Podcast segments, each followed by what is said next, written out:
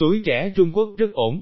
nằm dài, buông bỏ những đòi hỏi của xã hội, tiêu hết đồng lương của mình vào cuối tháng, một bộ phận những người trẻ Trung Quốc đi tìm một ý nghĩa của cuộc sống khác với những người lớn tuổi và với chủ nghĩa phát triển, chọn rút lui khỏi cuộc đua tranh kinh tế xã hội gắn liền với Trung Quốc của các cuộc cải cách và gắt gao hơn nữa với giấc mộng Trung Hoa của Tập Cận Bình. Trong những năm 1990, người Nhật đã sáng chế ra khái niệm karoshi, nghĩa là chết vì làm việc quá sức. Năm 2016, Mai thay chính phủ Nhật Bản đã làm chủ được sự việc và năm 2019, chính phủ đã giới hạn số giờ làm thêm mỗi tháng là 100 giờ. Đối với Makoto Iwasi, thuộc Hiệp hội Nhật về quyền của người lao động, chính phủ chỉ đơn giản nói, nếu bạn làm việc nhiều đến thế, bạn có thể chết nhưng bạn có thể làm việc nhiều như thế. Vào thời kỳ đó, phương Tây bỏ qua những lời phê bình bằng cách chỉ ra những gốc rễ văn hóa của một sự sai lạc như thế và chúng sẽ không xảy ra ở nơi chúng ta. Tuy nhiên, Tổ chức Y tế Thế giới và Tổ chức Lao động Thế giới đã công bố một nghiên cứu vào tháng 3 năm 2021, trong đó họ thông báo rằng vào năm 2016, trên toàn thế giới, có 745.000 người chết hoặc vì tai biến mạch máu não, hoặc do thiếu máu cơ tim trực tiếp liên quan đến những tuần làm việc ít nhất là 55 giờ. Vậy là vấn đề đã lan rộng ra quốc tế và từ nay vượt khỏi những người bạn Nhật chăm chỉ để đặt câu hỏi về mối quan hệ của chúng ta đối với lao động ăn lương.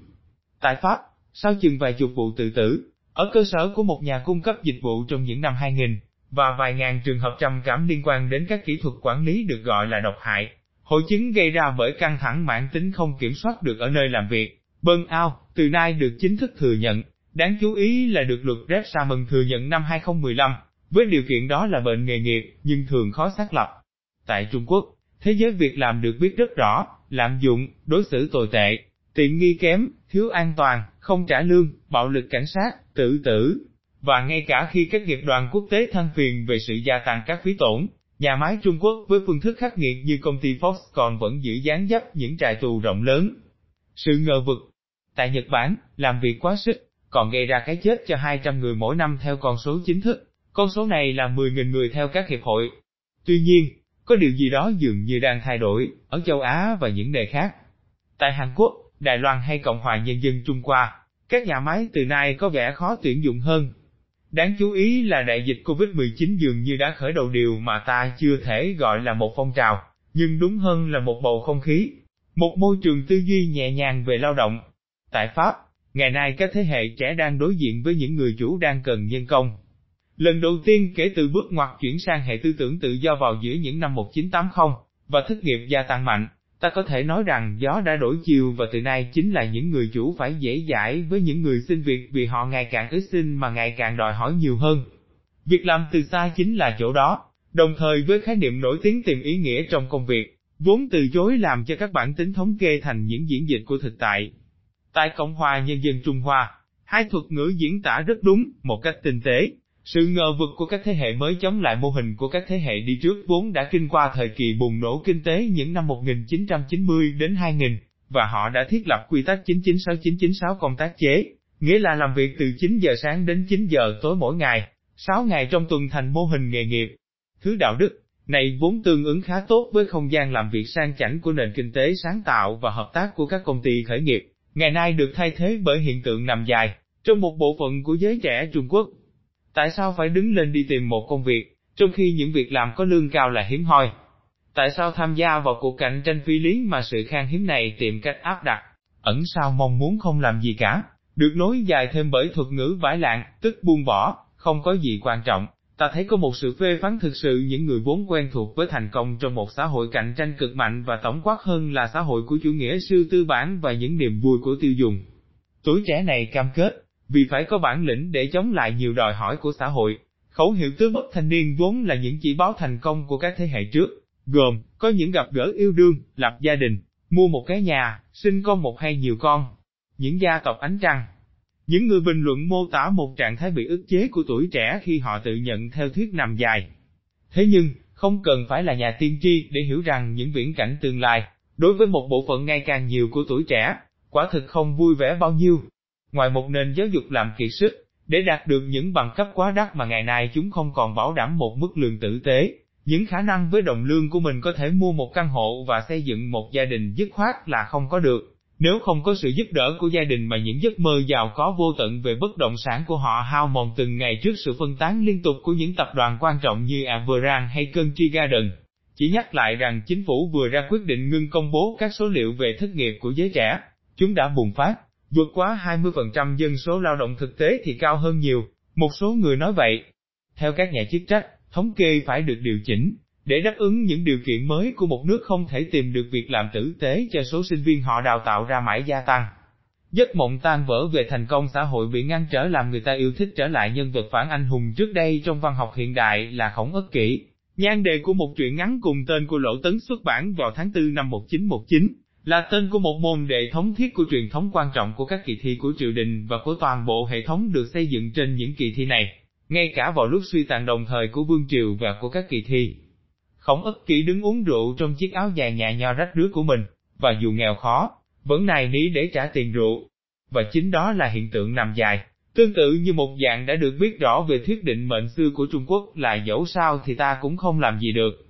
Đồng thời, hiện tượng này kết nối với một hiện tượng khác đang tác động đến những người trẻ Trung Quốc, nhưng tổng quát hơn là cả giới trẻ châu Á có học thức, từ Seoul đến Đài Bắc, với chủ nghĩa phát triển, nhờ những lớp học thêm quá đắt tiền, từ nay, giới trẻ Trung Quốc đã tham gia gia tộc ánh trăng. Ở đây ta ghi nhận nghĩa kép tinh tế của từ quan, nghĩa là ánh sáng, hiện diện khắp nơi trong thi ca Trung Quốc, cũng còn có nghĩa là một hình thức của toàn bộ, hay nói cách khác là, tôi đã sạch túi. Xã hội học gia tộc ánh trăng, các nhóm ánh trăng thì đúng hơn, chưa được phân tích trong chi tiết. Thật khó để thiết lập vì nó liên quan đến những hạng người rất khác nhau. Từ thị dân sang chảnh theo chủ nghĩa quan lạc đến người sinh viên vừa mới tốt nghiệp từ chối làm người giao hàng, cho đến người ăn lương gặp khó khăn không đủ tiền tiêu mỗi tháng. Các gia tộc ánh trăng được thành lập bởi các thế hệ đông đảo những người đã tiêu hết lương vào cuối mỗi tháng.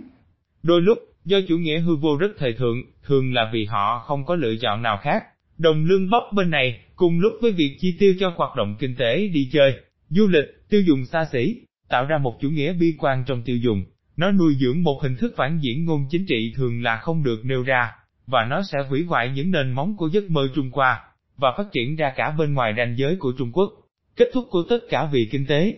Thật vậy, ta không đánh giá đúng hiệu ứng độc hại của sự giàu lên nhanh chóng của những tác nhân trong lĩnh vực bất động sản khi mà việc có được tài sản, đối với nhiều người là biểu tượng của bước chuyển qua tuổi trưởng thành, trở nên ngoài tầm với của những bộ phận lớn của xã hội. Không thể sở hữu tài sản ở những thành phố lớn của Trung Quốc, tất nhiên là Bắc Kinh và Thượng Hải, nhưng từ nay có cả những thành phố thủ phủ của các tỉnh, và Seoul, và Đài Bắc và Paris, London, New York, nếu phải liệt kê thêm.